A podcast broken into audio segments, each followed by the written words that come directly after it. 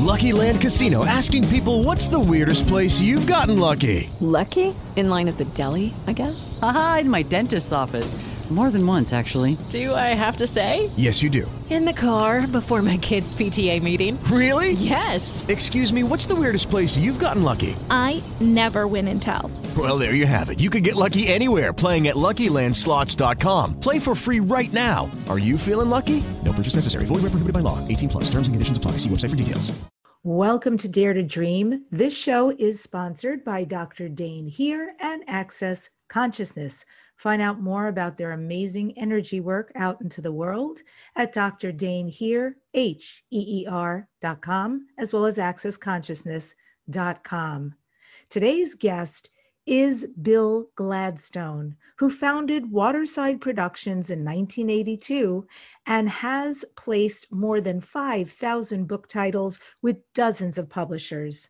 Currently, Mister Gladstone represents authors such as spiritual teachers Eckhart Tolle, Doctor Barbara DeAngelis, and Neil Donald Walsh, international peace advocate Doctor Irvin Laszlo, the Napoleon Hill Foundation, New York Times bestselling authors Gay Hendricks and John Assaraf, plus musician Neil Young. Mister Gladstone is also the author of his own bestselling novels, plus a book co-authored with Jack Canfield. His company, Waterside Productions, is one of the most successful literary agencies in the world, generating more than five hundred million dollars in author royalties for their clients. They specialize in nonfiction and have a robust foreign rights division with placement of titles in more than forty languages. As a literary agency, they are focused on established authors with significant pre-existing audiences and track records of success. And today, those who are listening and watching the show, Bill Gladstone is offering you a special. He is offering his book writing course, and you could get it as a listener or watcher only. Go to bit.ly slash Bill Glad. That's bit.ly slash Bill Glad and get your book writing course right now. And of course, for me, Debbie Dashinger, it is my joy because I'm a book writing coach and I also run guaranteed international bestsellers for my authors. So for you to have an outlet today to understand better what publishers and agents are looking for, I'm excited for you to enjoy this show today with Bill Gladstone. Welcome. The Dare to Dream podcast has been nominated for two People's Choice Podcast Awards, as well as a Webby Award. And Dare to Dream is ranked in the top one hundred best podcasts in all of U S A in all of self-improvement, as well as trending this week in Portugal, as well as in Vietnam. So we're so grateful to those countries for tuning in and listening. And Debbie Dashinger is a certified coach whose expertise is visibility in media. I coach people how to write a page-turner book, and I've got a company that takes you, authors, to a guaranteed international bestseller on Amazon. And as well, I teach the ultimate visibility formula, and I show you how to get interviewed on radio and podcasts and get massive results, a good R O I for being interviewed. If you would like some free tips and tools and videos on how you can be interviewed and even how to figure out what your message is and where you can get booked and what to do, what your next right steps are, go to debbie dachinger dot com slash message. That's D E B B I D A C H I N G E R dot com slash message. So Bill, welcome to Dare to Dream. It's really great to have you. Well, it's a pleasure to be here. It's a beautiful day here in California. I'm looking forward to your questions, and I'm looking forward to helping as many of your listeners as I can in whatever way best serves them. Yeah, because I think we've probably got a really nice amalgam here of people, mostly very spiritual people listening, who some of them want to write a book and have not yet forayed into that arena. Mm-hmm. And then there are those who have written and are looking at you and saying, okay, this is good. This is a good goal. Next step, next up leveling.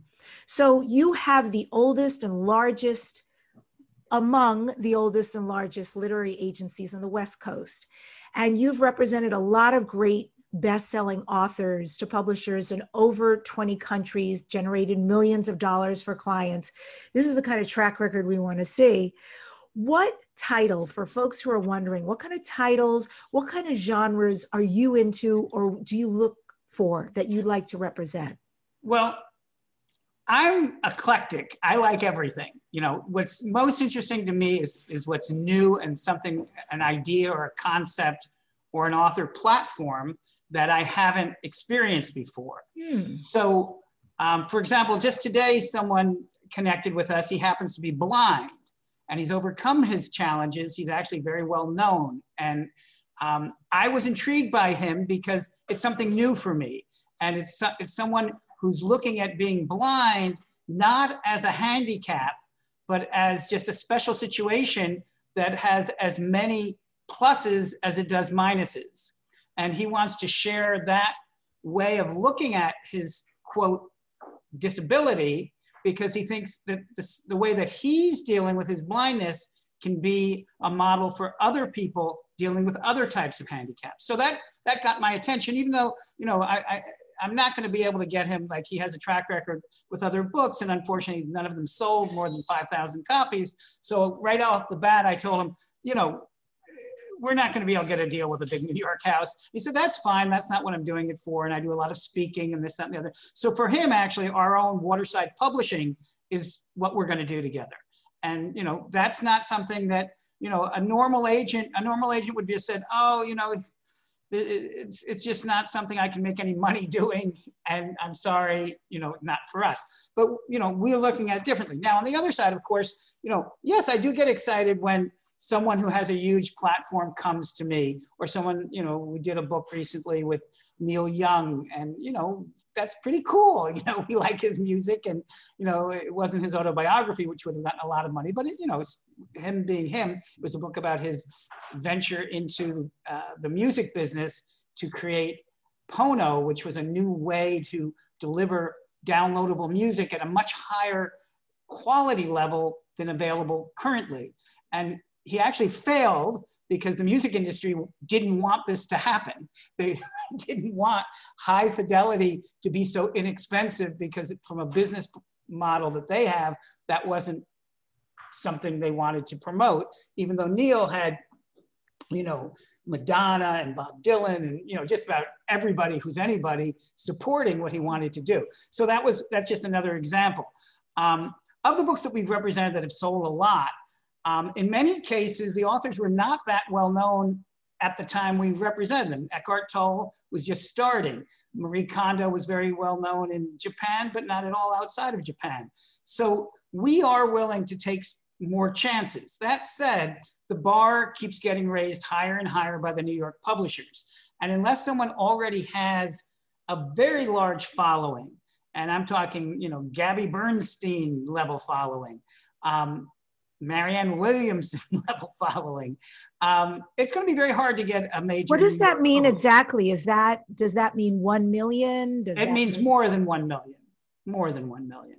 Um, and, and more importantly, because even one million now, I've gotten turned down for new authors with one million followers, because publishers have said, well, one million is nice, but how many of these people have ever purchased right. a product? That's huge. That's you right. Know, and, and, is everything. You know, they'd rather have one hundred thousand that have purchased a product mm-hmm. yep. than a million and nobody's purchased a product, because they're, they're getting very sophisticated, and it's become a money business. I mean, it's always to some extent, but you always had some small eccentric publishers who were interested in more than just the money. And you still have publishers and editors, particularly some of the independent companies, that are interested in more than just the money.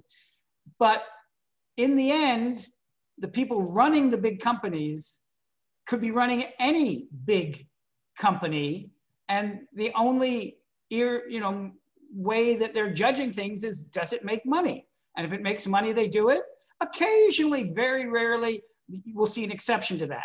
I remember, you know, forty years ago when I was senior editor for Harcourt Brace Jovanovich, I was told once every six months, I can do a book just because I want to do a book, even if the P and L projection is not positive. I was senior editor and I had, you know, fair amount of leverage. And that was a big uh, gift, if you will, from the publisher to allow me to do that. Today, only the really top editors get the opportunity to do a book that doesn't pencil out. So for most of the people listening, I hate to say it, but you're, unless you've already had a successful book, because just having a book, if the book sold five thousand copies or less, um, you're kind of dead in the water. And, and you know, you, you, you should look at alternatives. That's really part of the reason why we des- developed our own publishing. Ours is hybrid, where the author still has to cover the upfront costs, but working with our network, those costs are kept way down, much less than if you self-published. And with our model, you still, as uh, the author, gets seventy percent, because we are relying on you to do the bulk of the marketing also. And this is where it really gets tricky. We will do a book if the author has a really strong marketing plan. We do not want authors to lose money. If an author has written a good book, but has no way to market it, and is expecting us as the publisher to be the only or ninety percent of the marketing, it's not a good fit, because in the end, they're gonna lose money, we're gonna lose time, which is the same as money for us. I have to pay everyone. Um, so unless we can sell at least five hundred copies, we're not gonna do it.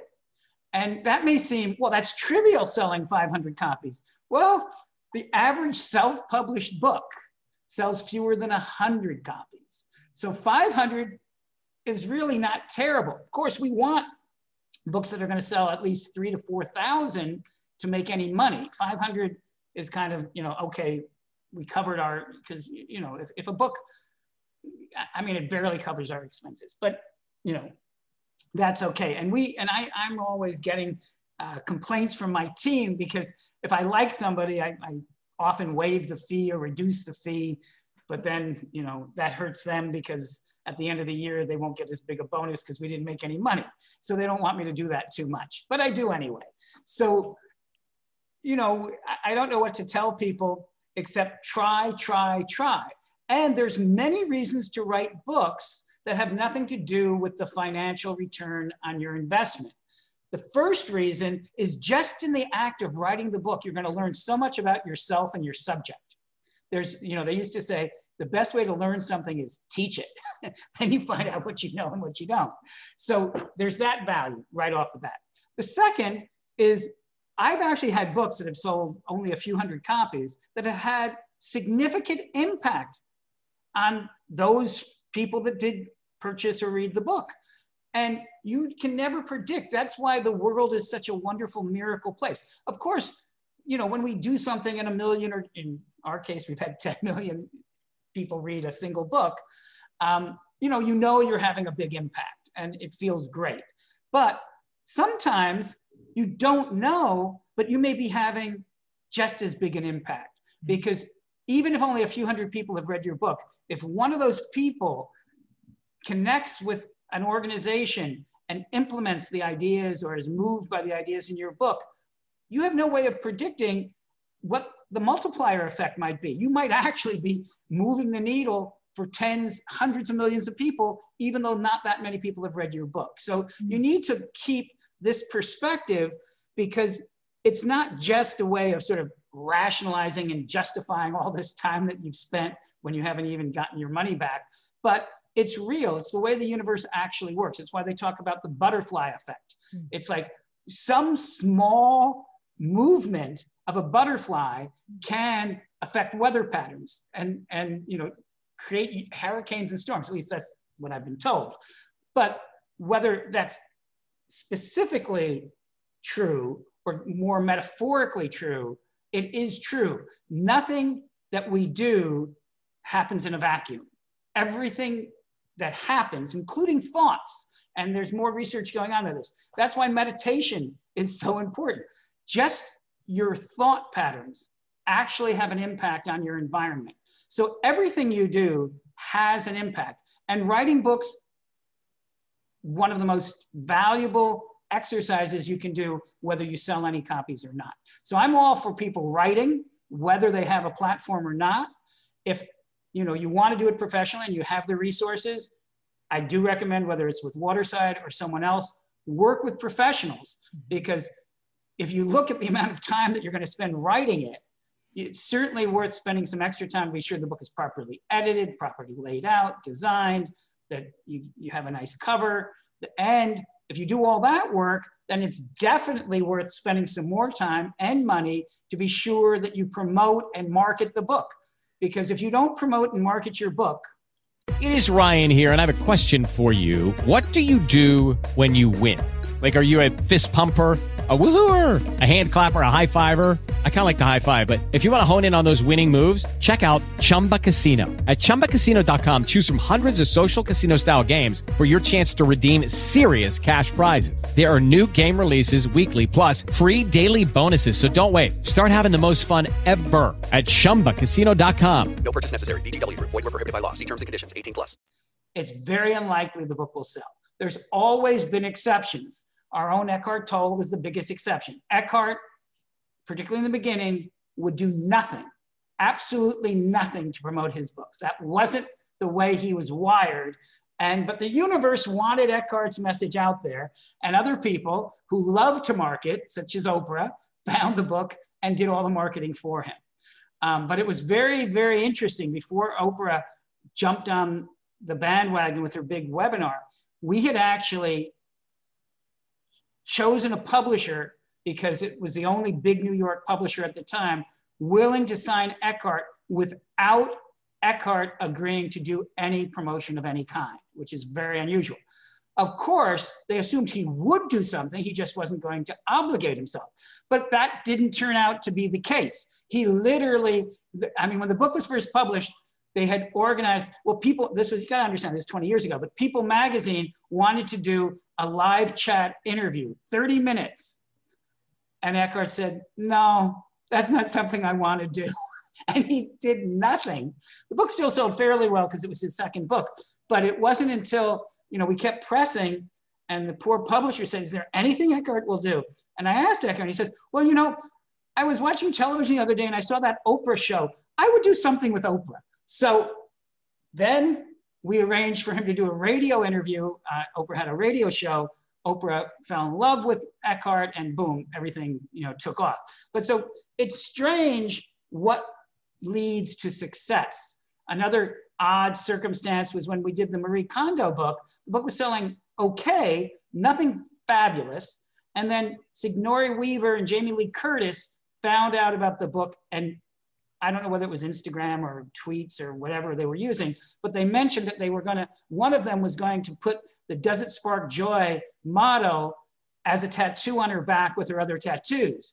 When that hit the, net, the internet, the tattoo community went wild. Everybody in the tattoo community, of which I didn't know, there are tens, if not more, millions.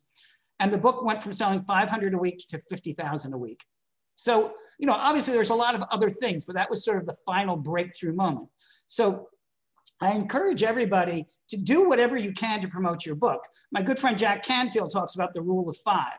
When he and Mark Victor Hansen did their first chicken soup book, they both agreed that every day they would do five different things to promote their book. Most of the things they did failed. The one thing, in, way back in the day, this is when Touched by an Angel was a hot T V show. They sent a copy, I, I don't know to which actor, I think it was Della Reese. Anyway, she got a copy of the book. She loved it. She raved about the book. She uh, contacted them. They sent copies to everybody on the cast. And that was really one of the most valuable things that they had done that led to success. But, you know, none of these are opportunities that you can duplicate. None of these were planned. That doesn't mean you can't sort of work very diligently to create happenstance and luck. And that is the way, in my experience, books become bestsellers. It's not somebody, you know, has this brilliant marketing idea, and just because of that, the book sells. Yeah, well, doing what I do for a living, I concur. I love what you said. It's like, listen to this pitch because this is so important. And this is exactly why I created the best-selling book launch program, so that I could create international bestsellers for authors that's fully done for them. When you talk about how important it is to promote, one hundred percent, right? They say five percent of every book is writing it. ninety-five percent of the book is what you do or don't do after. But the climate has changed so much right now.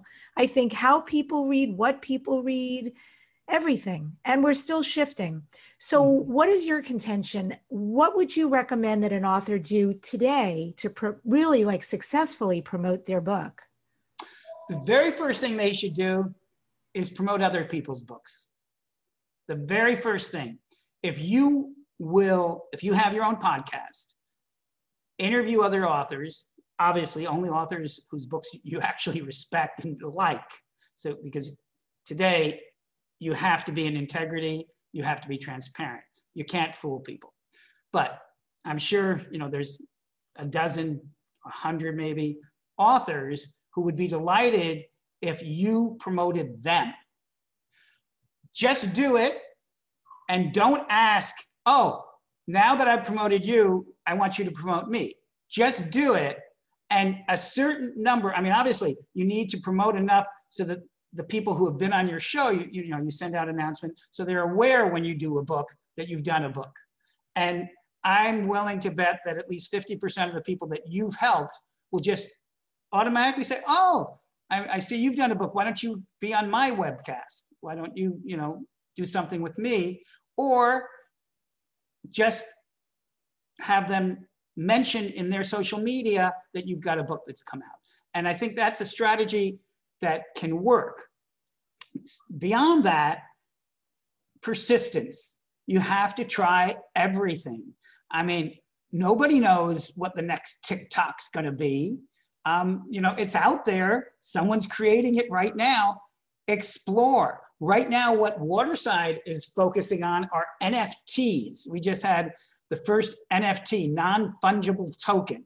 It's uh, a new category of, it's been used for art. It's been used for um, a number of things. The, the first auction was held by Christie, I, I think about four months ago, and an artist created something, I haven't even viewed it. The bidding started at one hundred and ended up, I think two weeks later, at twenty-three million. Um, you know, and it's all has to do with blockchain and cryptocurrency and things I don't understand. But what I do understand is that it's something new that's getting a lot of attention and that can generate a lot of money. So we have a client, John Fisher, who had written a book for entrepreneurs, and then he has a new book coming out that is really inspired by a commencement speech he gave at the University of San Francisco. And it's about how you can combine sort of higher values and focusing on family and still be successful in business. It, you know, you can be a nice guy and still make a lot of money. And so this book isn't even gonna be published until I think September or October, but John is all, you know, he's all about technology. And so he called me and said, Bill, I think we should do an N F T. I said, what's an N F T? And he explained. And so we did do an N F T, um, and Wiley uh, participated in it. Anyway, the auction closed. We did the whole thing in like two weeks. The auction closed on Monday, and his N F T trading card, and he's not, you know, like Steve Jobs or, you know, he's well-known in Silicon Valley, but not a big, big name, um, sold for thirteen thousand dollars worth of cryptocurrency. So we're immediately discussing how can we create a division of Waterside where we can create an auction N F Ts for our authors. Now, even if the, you know, an author is only able to, you know, and I'm not sure, you know, what the cost of doing these N F Ts, it could be, you know, several thousands of dollars. And it may be, you know, if you're not well known, you don't even recoup that in your auction, but it would still be a great way to promote your book. Um, you can create an N F T that includes the cover of your book. In John's case, he included a link to his speech, um, a link to his publisher. So this is something, you know, that's brand new that I think is going to have, you know, major impact on the promotion of books and hopefully major impact on generating revenue for authors. Wow, that's awesome. I've never heard of that before. Um, so more to be revealed. Yes, that is really new and cutting edge. And uh, I'll also be following what you end up doing if, if you incorporate that a lot. Yeah, well, I think we're going to do, I mean, this is so new. I mean, John and I are just in initial stages, but yeah, we're thinking about, you know, we should create a company and, and make this service available to all authors, not just our own clients. But and, and John is very connected. He's, one of his companies includes John Elway, the famous quarterback. And I think he's one of the owners of the co-owners of the Denver Broncos. So through John Elway, John Fisher has access to some famous athletes. So we're probably going to do things for athletes. Because one of the things, if you get the bidding high, um, even in John's case, I think he gave fifty percent of the revenue to his charity. And, you know, I see a lot of celebrity authors who, you know, probably will want to do this. It's a way of bringing attention, not just to themselves, but also to their favorite causes. For people who are writing a book, Uh, is, do you believe that there is such a thing as writer's block? What do you think that well, is? Well, not for me, but yes, I think that, you know, we're all individual. There's, you know, obviously it exists. Um, people write about it. People suffer from it. Um, I've just never, I mean, to me, I grew up in a publishing family. And, you know, to me, writing was a job. I mean, you write. I mean, this is what you're paid to do. You do it. And it doesn't mean that in every moment you're inspired and are writing well. Sometimes when you're writing, you look at it the next day and you have to throw it in the trash because it wasn't very good, but you just write. And it's like anything, the more you write, the better writer you become. And I, I mean, I know when, you know, we give a course, uh, Power of Publishing course, and we discussed writer's block in it because it is a problem for a lot of people. And I have a lot of techniques that I recommend that I've learned from other writers who have had writer's block that has helped them. You know, and it's it's really very simple. You you set up a time and a place where you don't allow any distractions, and you do it on a regular basis, and more than likely you're gonna start writing. And the other thing that is, you know, psychologically very important, you don't wait for perfection. You don't wait for inspiration. You, you, you create, I mean, when I write, yeah, I, I, you know, I create an outline, you know, particularly if it's nonfiction. It's harder with fiction, I admit. But for nonfiction, you, you create an outline, you, you have to know where you're going, and then you just make a commitment. I'm gonna write two hours a day. And you don't even have to do it every day. You could do it, you know, every other day. But if you write two hours a day, every other day, you'll be surprised. You're going to have a finished book in, you know, a few months. It's not going to be a year. And for you as a writer, do you have any particular writing rituals that help you get in the flow? I do, actually. Um, when I'm writing novels for nonfiction, I mean, I, frankly, I don't need any help. It's just there. I mean, I just do it. But when I'm writing a novel, I do need help. I mean, because you're, you're thinking, you go to bed, you're dreaming, you're thinking of your characters, you're thinking what's going to happen, how you're going to, you know, move things along. So one of the things that I like to do is I like to, I, I'm very fortunate. I live near the beach. So I go down to the beach and I walk for an hour, hour and a half. And I think through as much as I can what the next scene's going to be, what the next character is going to do. And then I come back out of my way and boom, sit down and write. That's beautiful. Haven't they said that uh, some of our geniuses, that is what they do. And they almost typify it like a walking meditation. I believe Steve Jobs did that. Exactly. Well, the most, yeah, I, I mean, I totally agree. I mean, I think the great, I mean, he won the Nobel Prize for, you know, his songwriting is Bob Dylan. Mm-hmm. And Bob Dylan in his autobiography admitted he didn't even know where those lyrics came from. If you go back and look at some of Bob Dylan's songs, I mean, at the time he wrote them, they were change, life-changing songs. Revolutionary. So we, yeah, yeah they, they were amazing.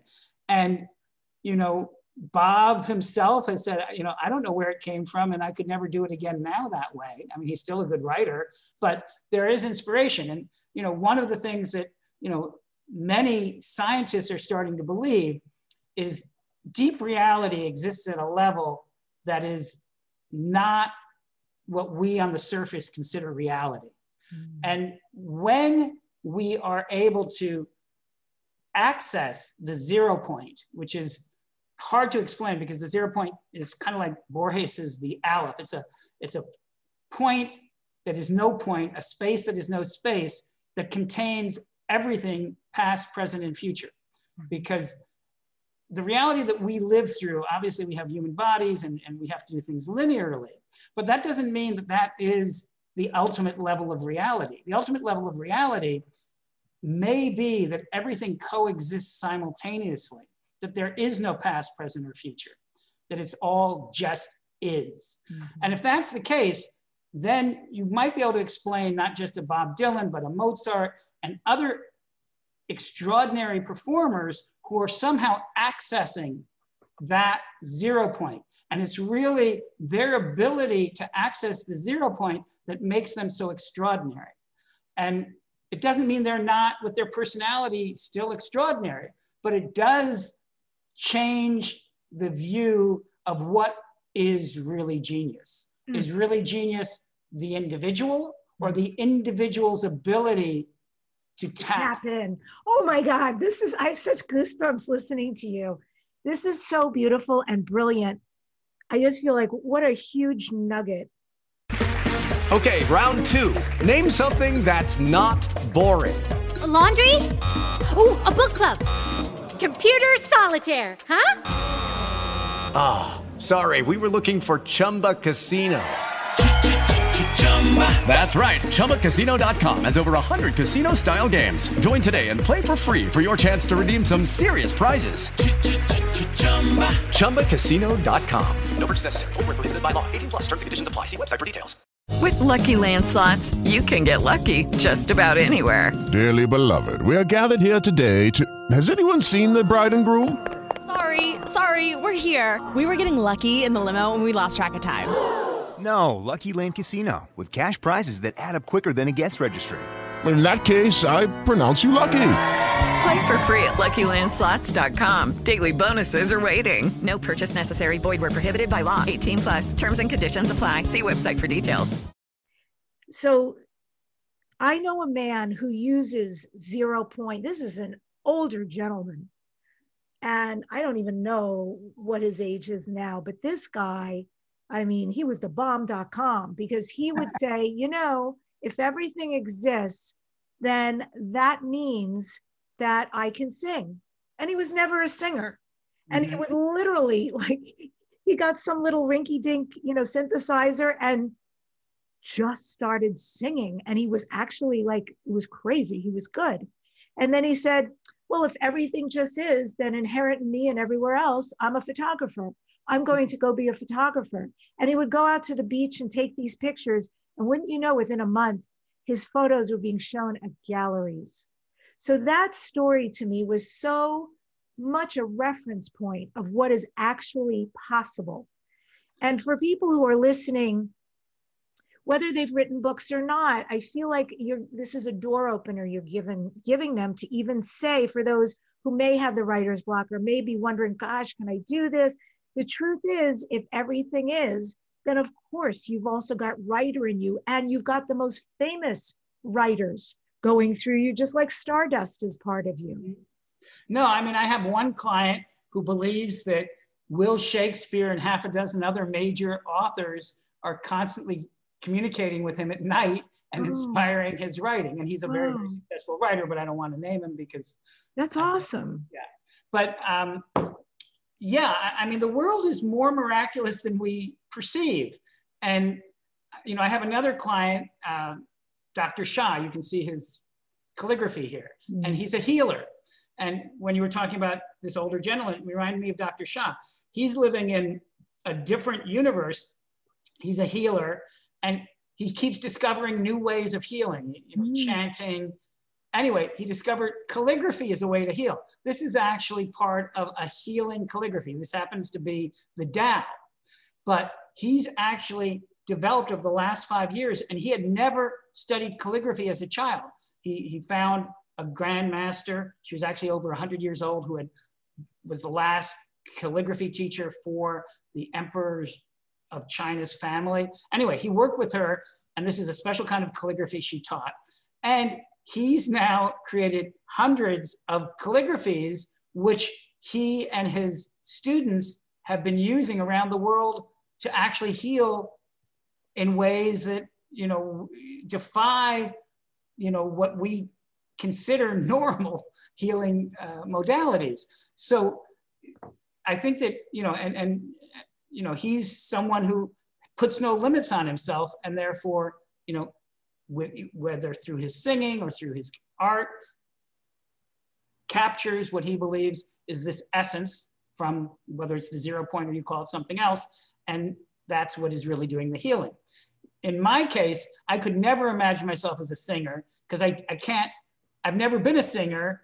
And I just, as much as I believe that it could be possible, ah, I've got enough I'm doing already.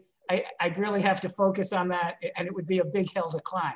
So I think that, you know, everything is possible, but we are finite human beings. We have a finite amount of time in these bodies, though we're getting, you know, it, it's, look, I've got scientists I'm, you know, working with, like Nassim Haramein and mm. others mm-hmm. who are suggesting, no, we may be able not to create immortality, but certainly double or triple the lifespan oh, of human yeah. beings. But even if you double or triple it, it's still limited, particularly when you look at the scope of eternity. So, you know, we, we have limitations as humans. I think that's a good thing, actually, because if we had no limitations, you know, there'd be no deadlines to get things done.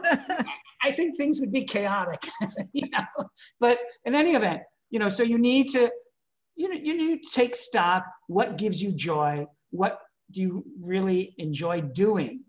And you should do more of that which you enjoy doing and less of that which you don't enjoy doing. I feel very, very lucky. I've created a world in which basically I only do things I like, I want to do. I mean, every once in a while there's something I have to do, but you know, like get a shot, I hate that. But other than that, you know, there's very few things that, you know, I do unless I want to. And, you know, I think that's that's one of the reasons I'm kind of always happy and productive, because I'm only doing things that I really want to do. Mm-hmm. Well, you mentioned your program, so I want people to know about it. Should they want to get involved, it's called Get Writing, Get Published. And in I know in the program, you get the knowledge that authors need to succeed with guidance from a super agent like you. It's only one hundred twenty-nine dollars, like, right? It's a no-brainer. You gotta, why wouldn't you say yeah, that? No, it's, it's an incredible value. I only created it because I got annoyed at the emails I received from sometimes competent, but hyping how easy it is to write a bestseller. It's not easy to write a bestseller. And I've been chastised by the marketing people. Bill, you're too honest. You, you, you're telling too much information. You're turning people off. The way to get people to take your course is you got to tell them it's going to make them rich and it's easy. Well, that's not really the case. It's, it's unlikely to make you rich. It's not easy to write a great book, but with our course, it's a lot easier, mm-hmm. and it'll save you a lot of time, and you know, you'll you'll you'll be happy with the experience. Well, it's a gift. So for people who are interested in Bill's course called Get Writing, Get Published, I have made a very sweet little link for you, and that is H T T P colon bit dot L Y slash Bill Glad. So it's bit dot L Y slash Bill Glad. If you're watching this on YouTube, you can look below. Uh, when you subscribe, also go ahead and you can find his link there to get his course. Or if you're listening on podcast, it will be in the show notes. So we'll take care of you there. Bill, for somebody like you who's lived your life, your family's life, and now your life in books, is there one book that was pivotal for you, like a reference point book that changed your life? Yeah, the, the, there's two.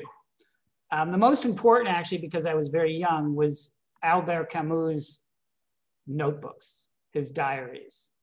I, my mother gave me a copy of it when I was, it was translated obviously from the French. And um, I read it when I was just fifteen years old. And it really inspired me uh, to want to be a writer. And because of that, I started writing uh, a journal myself. And um, so I would say that was the most important book.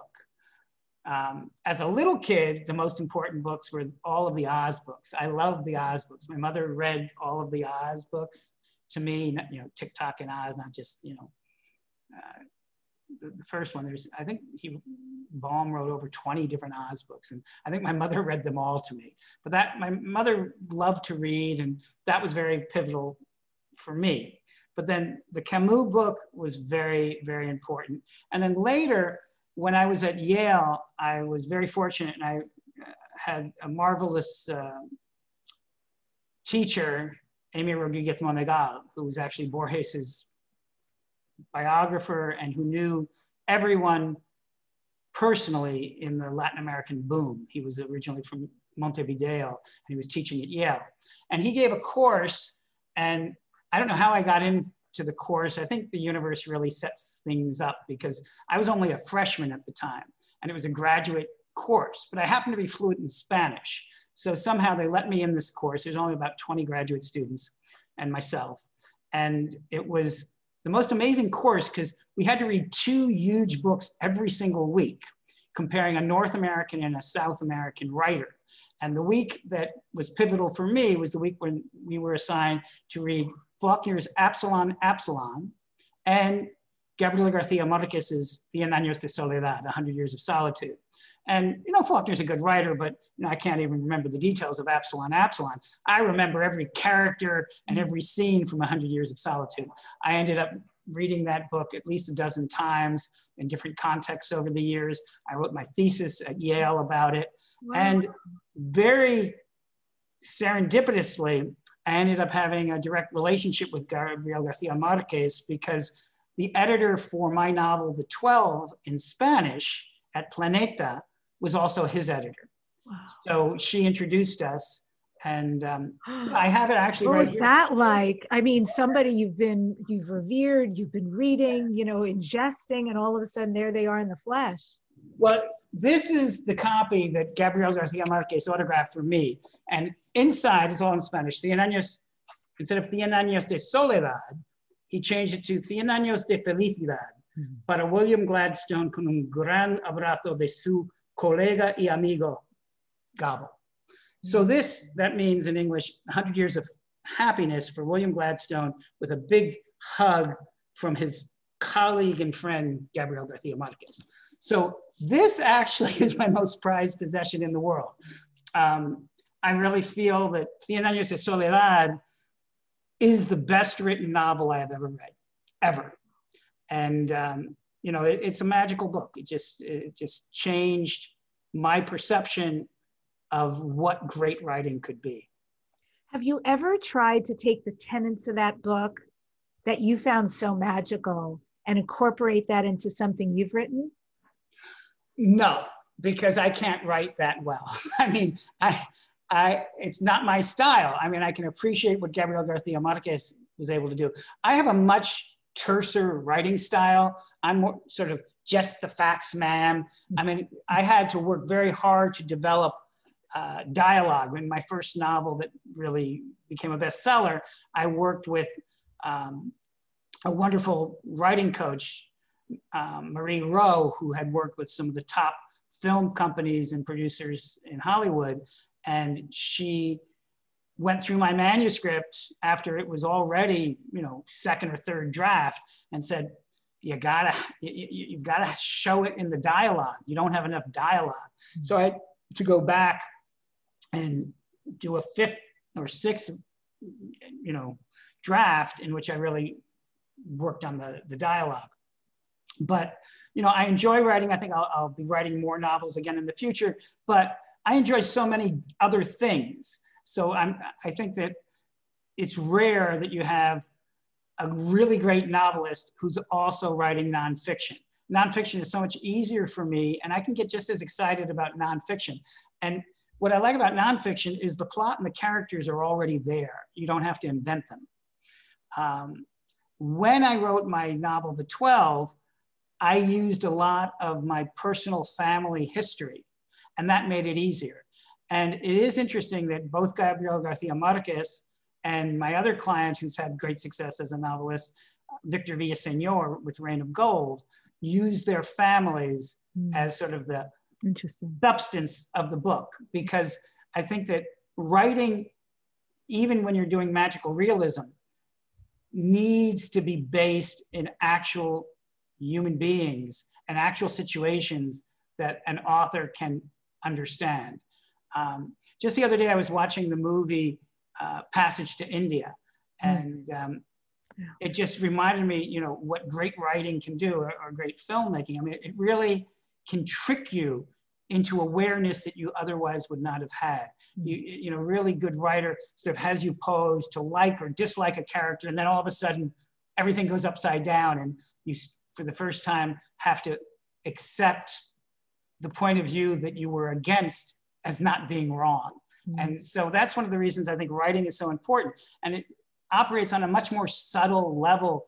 I mean, you can give speeches and you can have demonstrations, but do they really change the way we perceive each other? Do they really, you know, make a difference?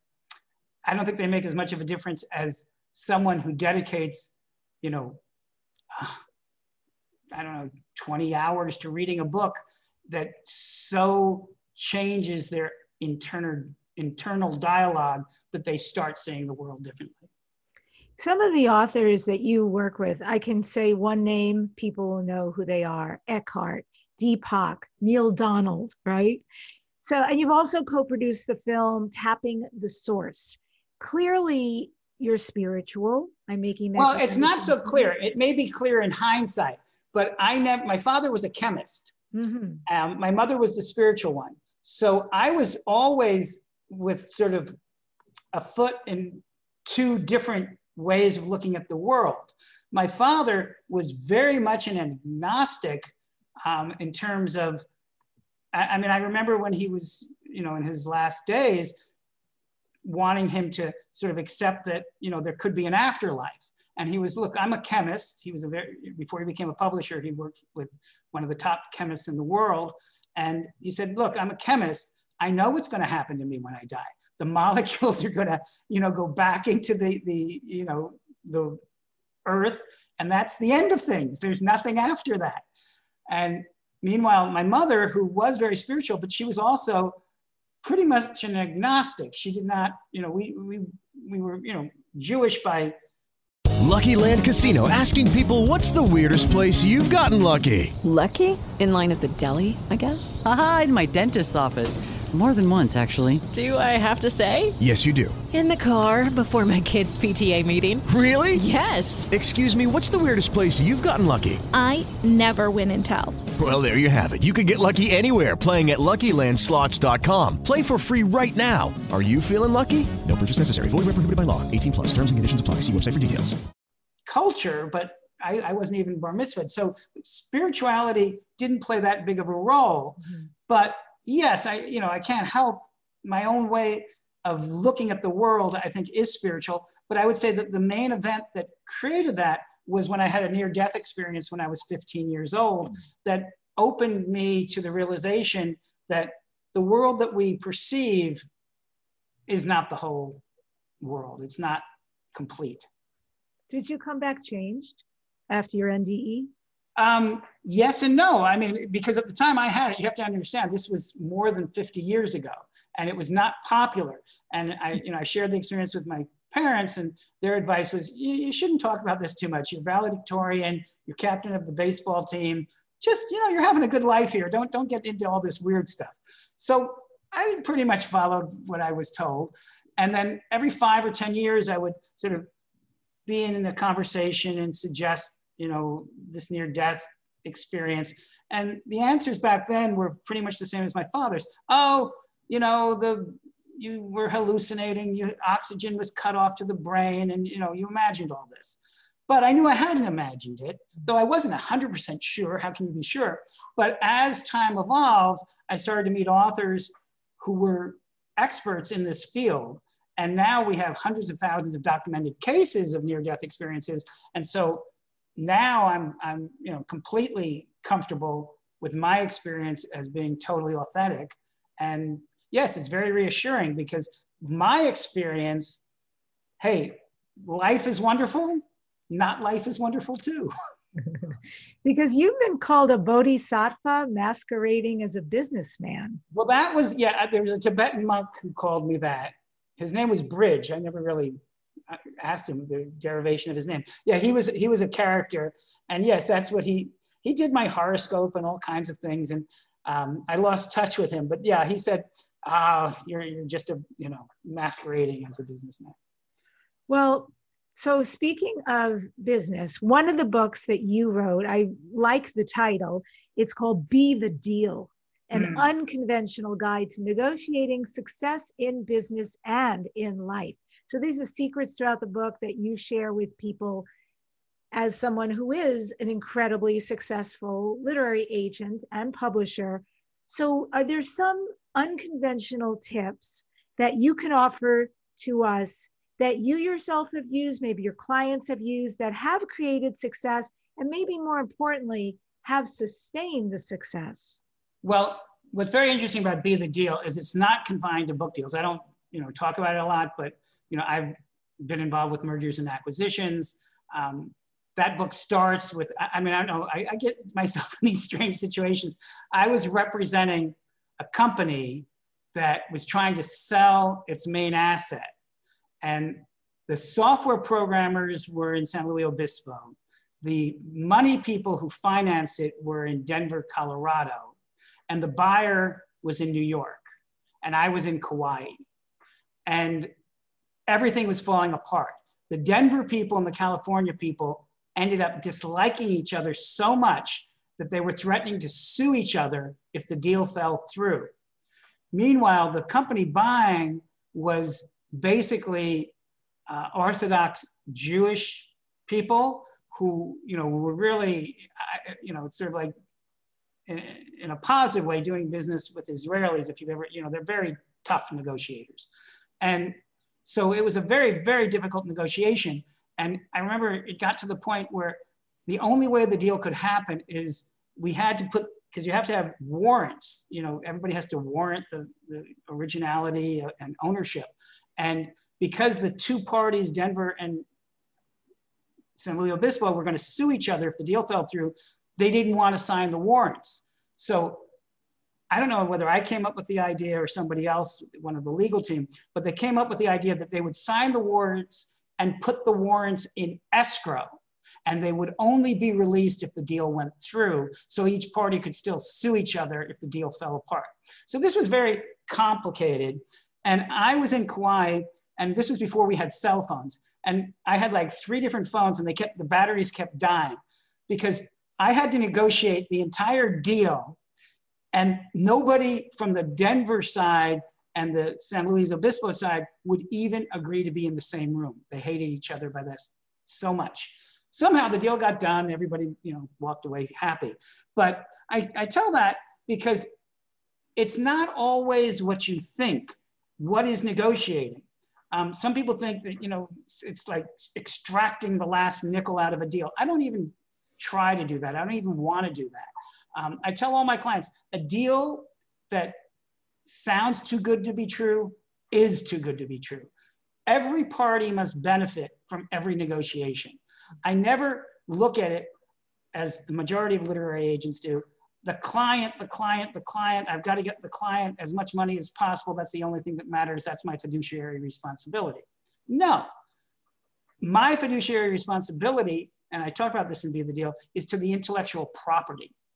I want this intellectual property to reach its highest audience, to generate the most revenue it can for the benefit of everyone involved, including the publisher.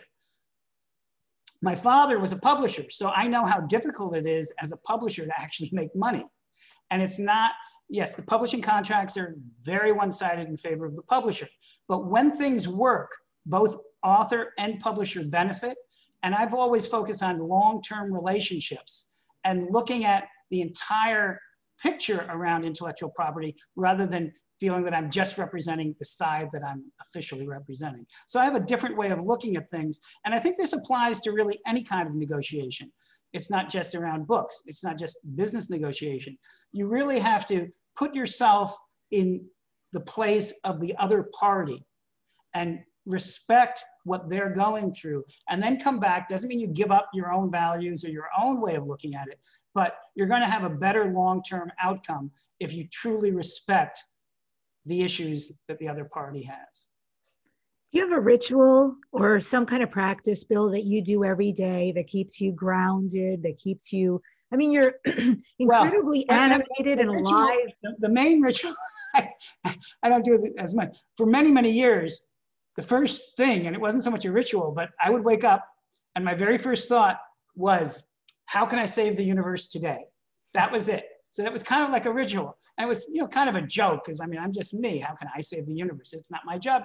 Well, it is my job, but it was the universe of each one of my clients. Because for my clients, I mean, somebody may have spent a whole year writing a book. How do we save the day when the book is canceled or, you know, things happen, you know? So I took that very seriously. I would say today, my most important ritual of the day is kissing my wife. I think that's the, the, the you know, it grounds me more than anything else. And she's a much better human being than I am. I can be very selfish, and I, I can, you know, lose my temper and, and, you know, do the things that, you know, most people do anyway. She's kind of close to a saint. Yeah. Um, she has her occasional moments, but she's always giving and always helping others. So, you know, I'm really inspired by her. And, and I think that she grounds me more than anything. Well, this is Dare to Dream. So Bill, what do you next dare to dream? What are your future dreams and goals? Well, uh, right now, I, it's funny because when I started Waterside Productions, gosh, it's gonna almost be forty years ago.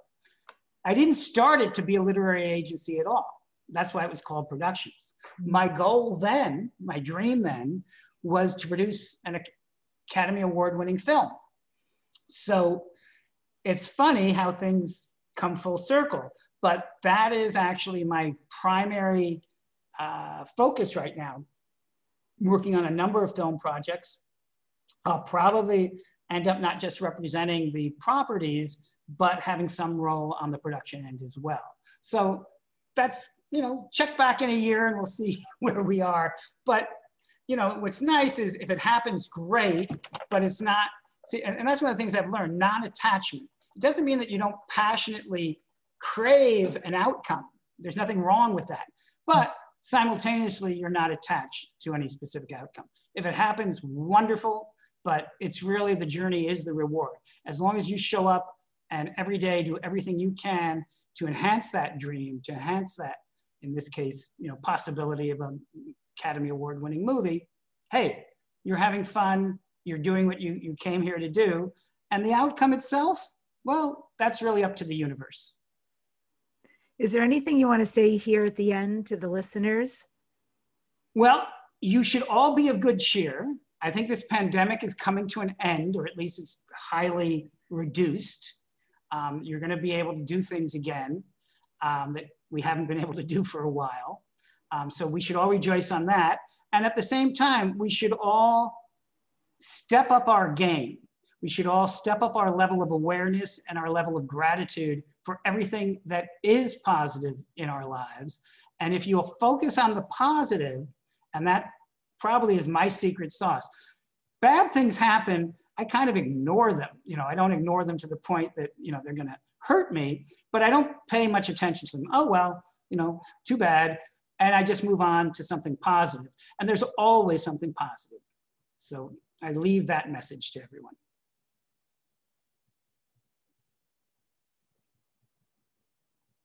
Thank you. Thank you so much for coming on the show today. It's been just awesome. Bill came and taught my book writing class, and now he's here. And I'm just deeply appreciative that you are so open and transparent and willing to step up and share at the level you do. I think it's very helpful. Well, I hope it is. And I enjoy doing it. So we'll do it again sometime. Yeah, we'll check you out in a year when I am on the red carpet interviewing people for your film. I okay. see. Okay, very good. Beautiful. So folks who would like to purchase that program, again, it's only one hundred twenty-nine dollars if you are listening to, and that's one hundred twenty-nine dollars. If you're listening to Dare to Dream or watching Dare to Dream, go to bit.ly slash Bill Glad, one word, Bill Glad. And I end today's show with this quote from Bill Gladstone. Greatness consists of not getting in the way of what is meant to be. Subscribe to the Dare to Dream podcast to hear every week's number one transformation conversation. Next week, back for his third time, Whitley Strieber, who's an American writer best known for his horror novels, The Wolf and the Hunger, and of course, his personal account on E T abduction communion. Uh, the man has is a writing beast and a force to be reckoned with, and of course, an amazing storyteller. I very much look forward to our next conversations. Hey, all you Dare to Dreamers, if you've enjoyed this show and if you want another option, there's also a monthly book writing program that I run, and you show up live anywhere in the world on Zoom, and I coach you to write your book. The authors are so successful. You can check them out here on YouTube. You'll hear some of their stories and even the book that they've written that has become an international bestseller. So I teach you how to do the page turner and make it an amazing book. If you are interested in joining and finally completing your dream of book and getting it from idea to successfully published, go to debbie dachinger dot com slash visible visionaries. That's D E B B I D A C H I N G E R dot com slash, one word, Visible Visionaries, debbie dachinger dot com slash visible visionaries. We'll see you there at the monthly book writing membership, where you can either get your idea started, whatever the idea is, get your book completed, and learn the entire system of book writing so that while you're in the class, you finish writing your book. If you are listening to this show on podcast and you would like to see myself as well as the guest, and it's highly recommended. People are always letting me know. I'm so glad I popped over to youtube dot com slash Debbie Dashinger, because ta-da, it was really a different experience. I invite you to do that. While you're on youtube dot com slash Debbie Dashinger, please subscribe and leave us a review. I do read them, my team reads them, and we get back to you. So all you awesome Dare to Dream listeners and watchers, please tell your friends and family about the Dare to Dream podcast. Take a screenshot of the episode that you're watching on your phone and post it to your favorite social media platform. Tag me. If it's Instagram, at Debbie Dashinger, Instagram at Dare to Dream podcast, and I will shout you out. I encourage you to let people know that this Dare to Dream is your favorite podcast, because you are my favorite listener. Thank you so much for joining us today. Thanks for being on this journey with me.